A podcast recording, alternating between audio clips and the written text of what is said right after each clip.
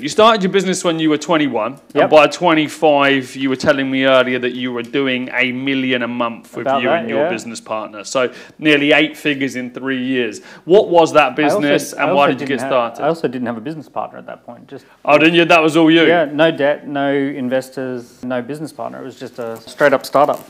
Fantastic. What was that business, and how did Uh, you get into it was a marketing agency, effectively, um, specializing in a very niche type of marketing, which was what we called introduction events. So, introduction events was basically you take someone like a financial planner or, or a franchisor, and they want to be in front of an audience to promote what they do, and we would just fill audiences week in, week out. Uh, for our clients, but rather than doing it for a fee, we did it for a commission. So essentially, the big breakthrough happened when I signed a deal with a, franch- a franchisor who was uh, scaling their franchise and they had a $60,000 uh, franchise that they were selling. We recognized they had something great, but they weren't very good at telling people about it or promoting it. So I negotiated a deal to get about $20,000 per franchise plus a fee to cover some of the costs.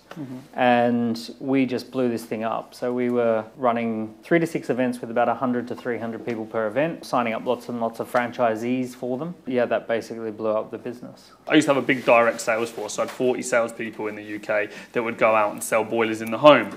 And um, we did very well in that sector from a sales point of view.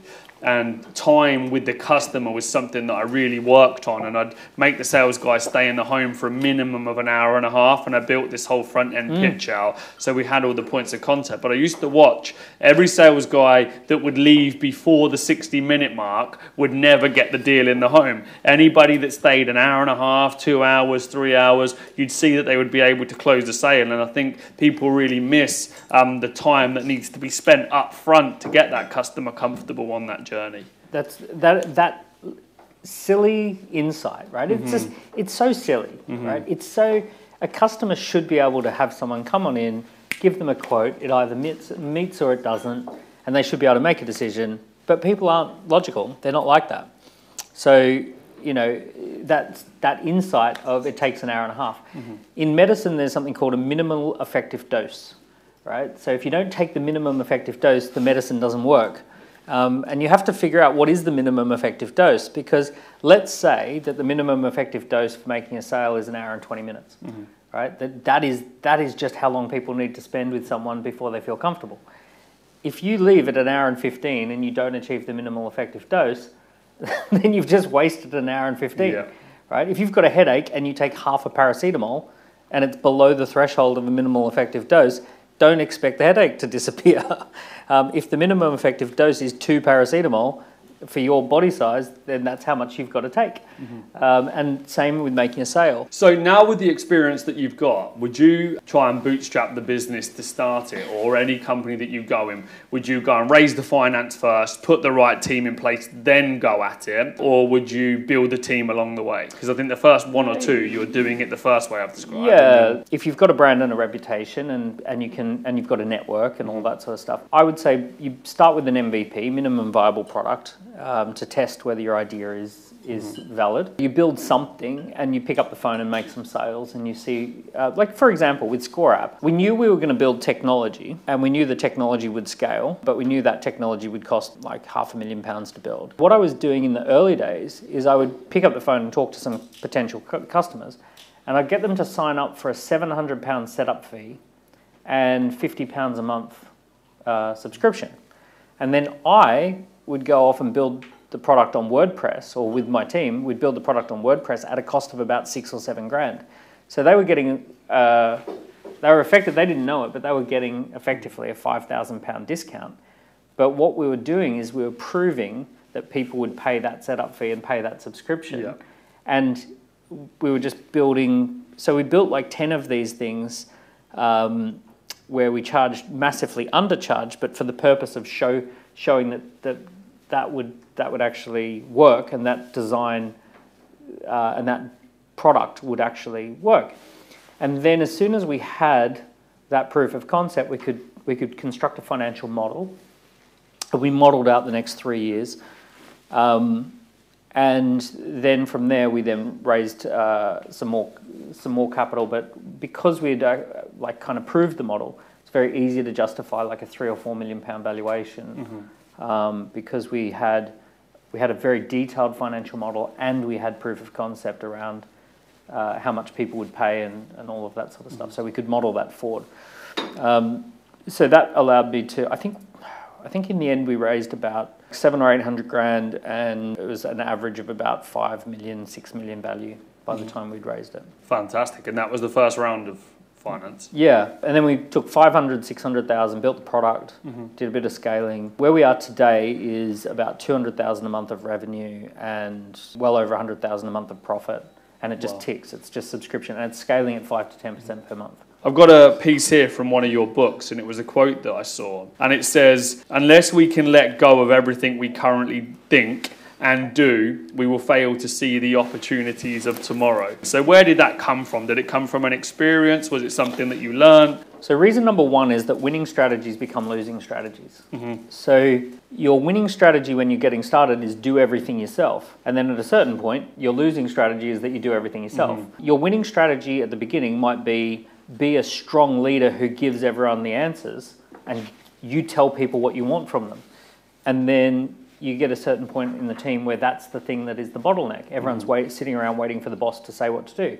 Um, so it become your winning strategies become losing strategies. You have to be willing to monkey branch from a winning strategy that that was once a winning strategy. You need to let go of that branch and monkey branch onto the next winning strategy, which will often be opposite. The business is a pain in the ass because there's all these paradoxes and it changes. A really great leader who empowers their team to make decisions, often that's a great idea once you hit, say, 12 people.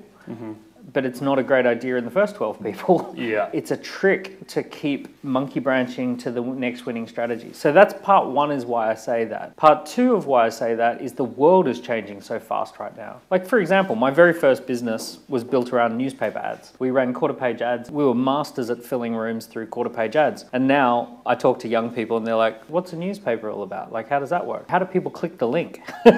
well, we had 1 800, 0800 numbers. What's an 0800 number? You know, the world changes pretty quick. And what's happened 10 years ago is we had the social media revolution, or 15 years ago we had the social media revolution, where suddenly everything went from, you know, this physical world to this digital world. And that was really the last 10, 15 years was all about seizing the opportunity of social media. But then what's happening now is we're, we're very rapidly transitioning into this AI driven world. I would say that there's about a thousand days left tops of society as we know it. The world as we know it has about a thousand days left. And that is because AI is so radical and so transformative and, and it changes every business model on the planet. It's that moment in the Titanic movie where they where he says, Oh, but it's a really big ship, it's unsinkable. And he goes, No, no, it's made of steel, it'll go down.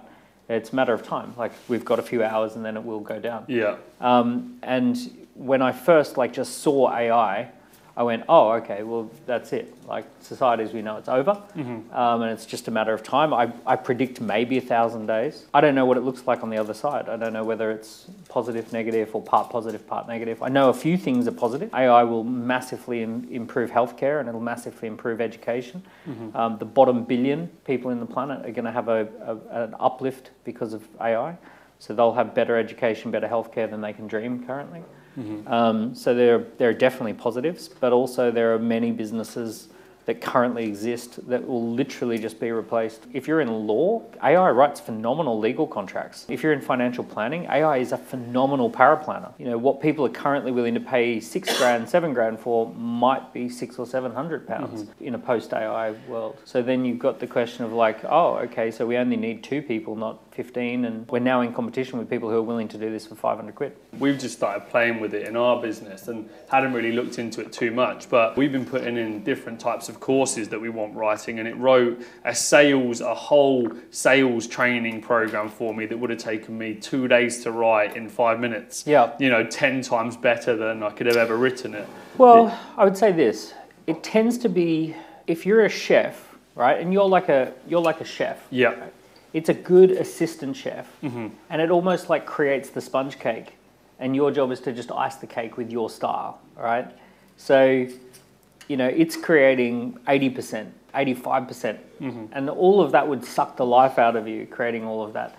But the, the, the way to approach it is to say, okay, well, how do I ice the cake in my unique Joseph style? Yeah. So your sales training, there's going to be these little things you've picked up over the years Mm-hmm. that are those magic moments, those little those little tips, tricks, and also your style of delivery that make you unique. The AI is the sh- is the sous chef who baked the sponge Mm-hmm.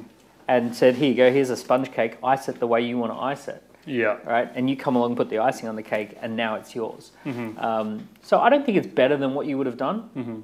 I just think it's the first eighty-five percent, and that Yeah. and that just that just lets you free up all that energy and creativity to do something special.